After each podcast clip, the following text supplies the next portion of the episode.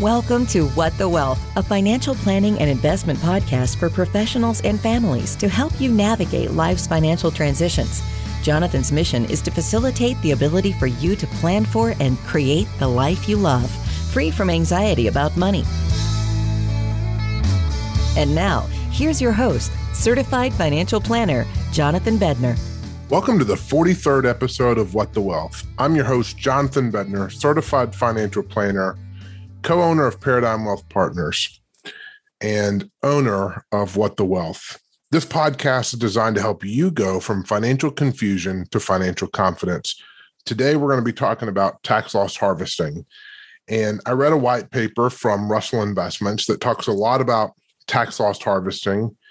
And so we're going to talk a little bit about what, what it is, how you use it, just making sense of the noise. So again, you can you can be confident about your retirement your financials and, and how to make an impact in your life. So, tax loss harvesting, what is this? This is the act of selling an asset that is lower in price than the original price on an adjusted cost basis. So, to rephrase that, when you're harvesting taxes or tax loss harvesting, it simply means you're selling a, a, an investment or an asset that you bought down in value from what you originally paid. So if you paid $100 a share for a stock and today the stock is worth $50 a share, you would have a $50 a loss per share. So that would be selling that would harvest those losses. And the question would be why would you want to sell something at a loss anyway? Isn't the point of investing to buy low, sell high? And of course, the answer is a resounding yes. But that's not how investing actually works. Not everything just goes straight up, especially straight up like the space shuttle.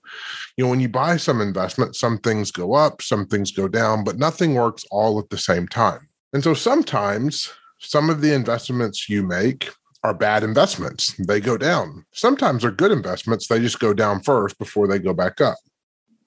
And so you can use this strategy to help minimize some of your taxable liability. We'll talk about that again here in a little bit. So, this the loss that is harvested when you sell something at a loss today helps to offset gains that you would get from selling an asset at a profit in the future. So you're you're locking in gains today, uh, excuse me, you're locking in losses today to utilize uh, those losses against a gain.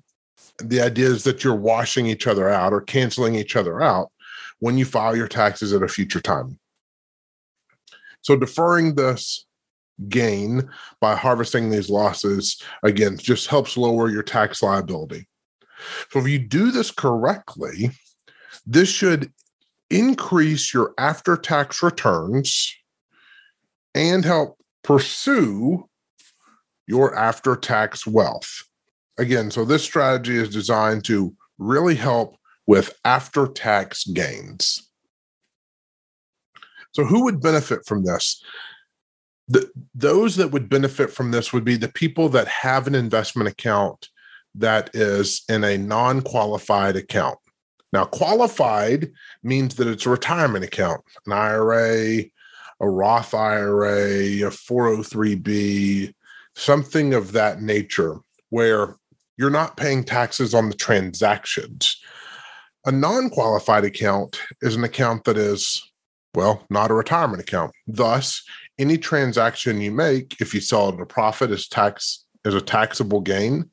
And if you sell it at a loss, you're selling it at a capital loss. Those gains and losses can be offset against each other. But if you sell something at a profit, it's going to be taxable to you. You're going to pay taxes on that profit. So, again, those who benefit from this are going to be investors that have an account that is non qualified or non retirement, also known as a taxable investment account. So, doing this productive or, proactive is what I should have said proactive tax loss harvesting could be a pretty big difference in maybe some of your taxable liability. There's an issue here, though.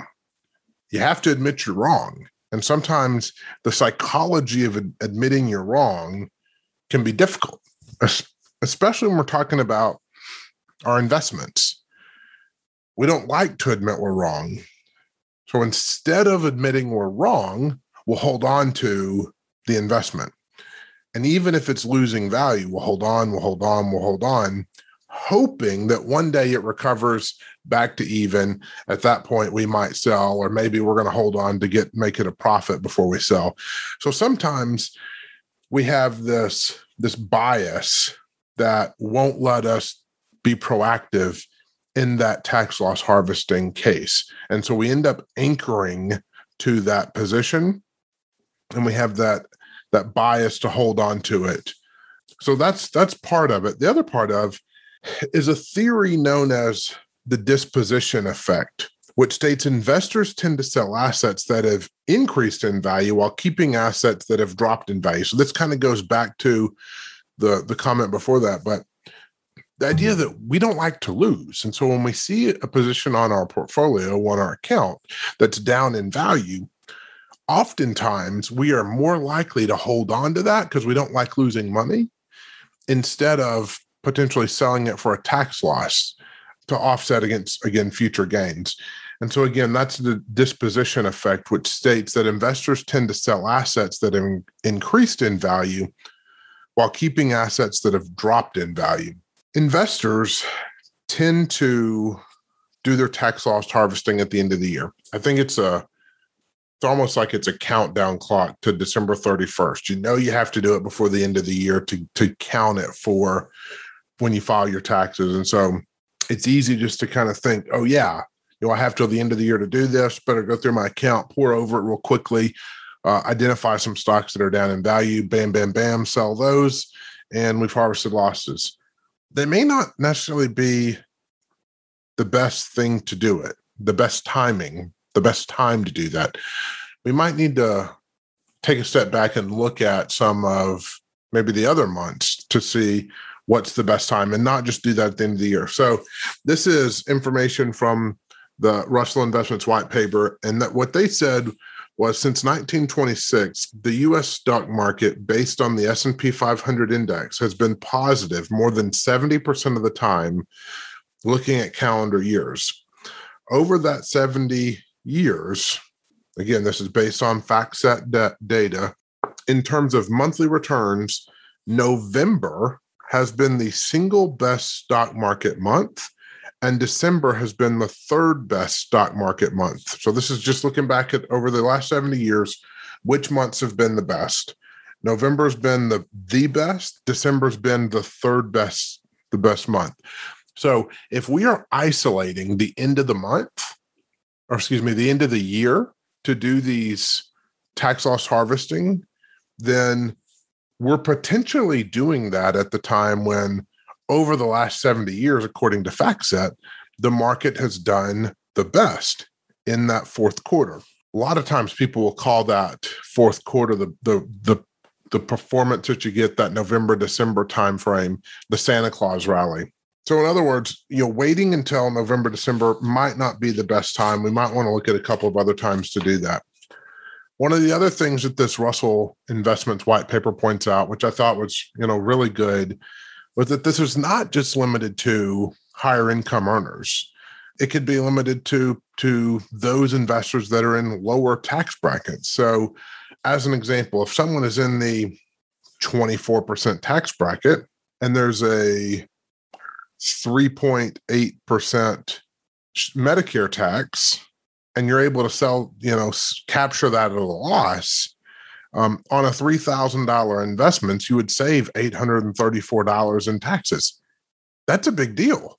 Or you could also sell $3,000 in taxes, sell $3,000 in gains, and wash each other out and pay zero taxes.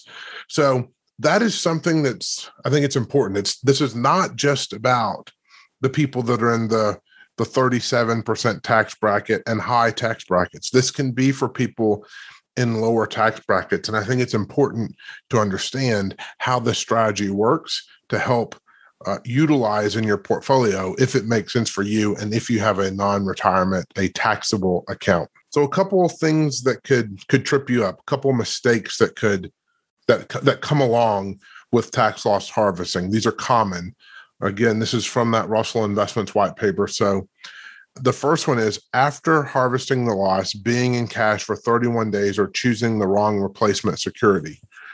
So if you harvest the loss, you could immediately go into a a similar investment. You can't immediately buy the same thing. So I'm going to go back into that here in, in the second one. But what this is saying is the idea of, of, of harvesting these losses to sell something at a loss in order to capture the loss for tax purposes, it might make sense to immediately invest in something else in order to make sure that you're not sitting in cash too long, earning nothing.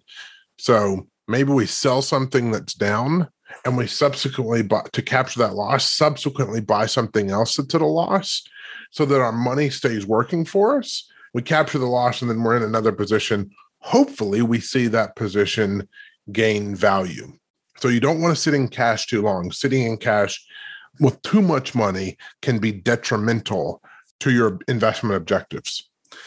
The second one is buying a similar security and having that loss disallowed. So when you sell a security at a loss, it you also have to be careful of this wash sale. So if if you sell a security at a loss and turn around within 31 days and buy the same security, the the IRS will actually wash that out. You do not get to take credit for that loss. So it's a, it's imperative that if you're using this strategy, you are not buying the same security. So if you sell ABC stock, you you need to go buy XYZ stock as a replacement. Because if you sell ABC stock and then within that 30 day window buy ABC stock back, you have disallowed your loss. You have to buy something else. You also can't buy a stock that is similar. So you need to buy an investment that is different in nature. And this can be different. This could be based on security type. It could be based on the fund. It could be based on many things. So it's it's important to buy something that is completely different than the stock or the investment that you are selling. The, the third common mistake is thinking that you need to employ this strategy every time a stock goes down and locking in that loss every single time. Part of investing is isolating and picking your investment policy statement and, and coming up with your investment strategy. And again, that means we're going to see some of these investments ebb and flow. They're going to go up and they're going to go down. And so we don't want to just sell one of these stocks or one of these investments. It could be an ETF, it could be a mutual fund, it could be a stock, it could be many things. So I, I know I've mentioned stock a lot, but I, I guess that's just on my mind. I don't I don't necessarily mean to isolate just stocks. It can be investments. And so when you sell one of these investments too quick on the short end, then it may just be having a minor, let's call it a bad day. It may just be having a bad day or two. So you don't want to pull the trigger too quickly and then the stock the, the investment turn and and and go back up. And so to being being quick on the trigger could also be detrimental. You want to let some of this stuff play out, let it ebb and flow. So you might want to look at this, you know, at the end of the month. You might want to look at this on a quarterly basis, on a semi-annual basis, and on an annual basis. We don't necessarily just need to look at it annually. If, if you're going to use this strategy, it's something you want to maybe look at more often than that but you also want to give your time for your investments to work. So, not being too quick to make decisions and, and potentially sell something at a loss. Let it kind of play out before you do that, and making sure that you're actually getting the the benefit of going through that process and, and selling that position for a loss in order to offset against its gain. So, those would be kind of the three mistakes. We'll go back over those again once you harvest the loss, once you sell the position at a loss, sitting in cash for too long, that could be detrimental to your investment objective. Buying a similar security, you can't do that. So if you buy a similar security and having that loss disallowed would be another common mistake. Or even buying the exact same stock within a 30 day window would be would also disallow that. So that's called the wash rule. You want to make sure that you you don't do that.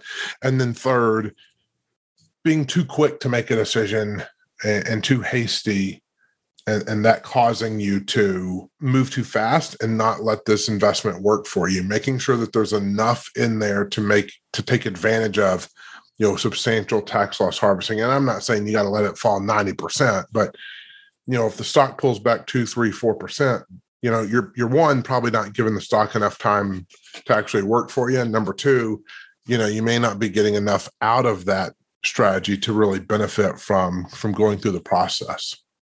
So this is a, a, a, topic that comes along a lot coming into quarter four because that's when it's on most people's minds. Oh, I got to do it by December 31st. Got to peruse through my account, see if there's any account uh, uh, investments that I can sell to loss in this taxable account.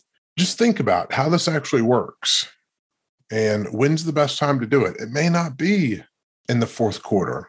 I'll give you an example. So in in March of 2020, the market was down 35 percent you know maybe it's maybe it's you know in the first quarter maybe it's in the summer who knows? But it doesn't always end in that fourth quarter. So just think about that.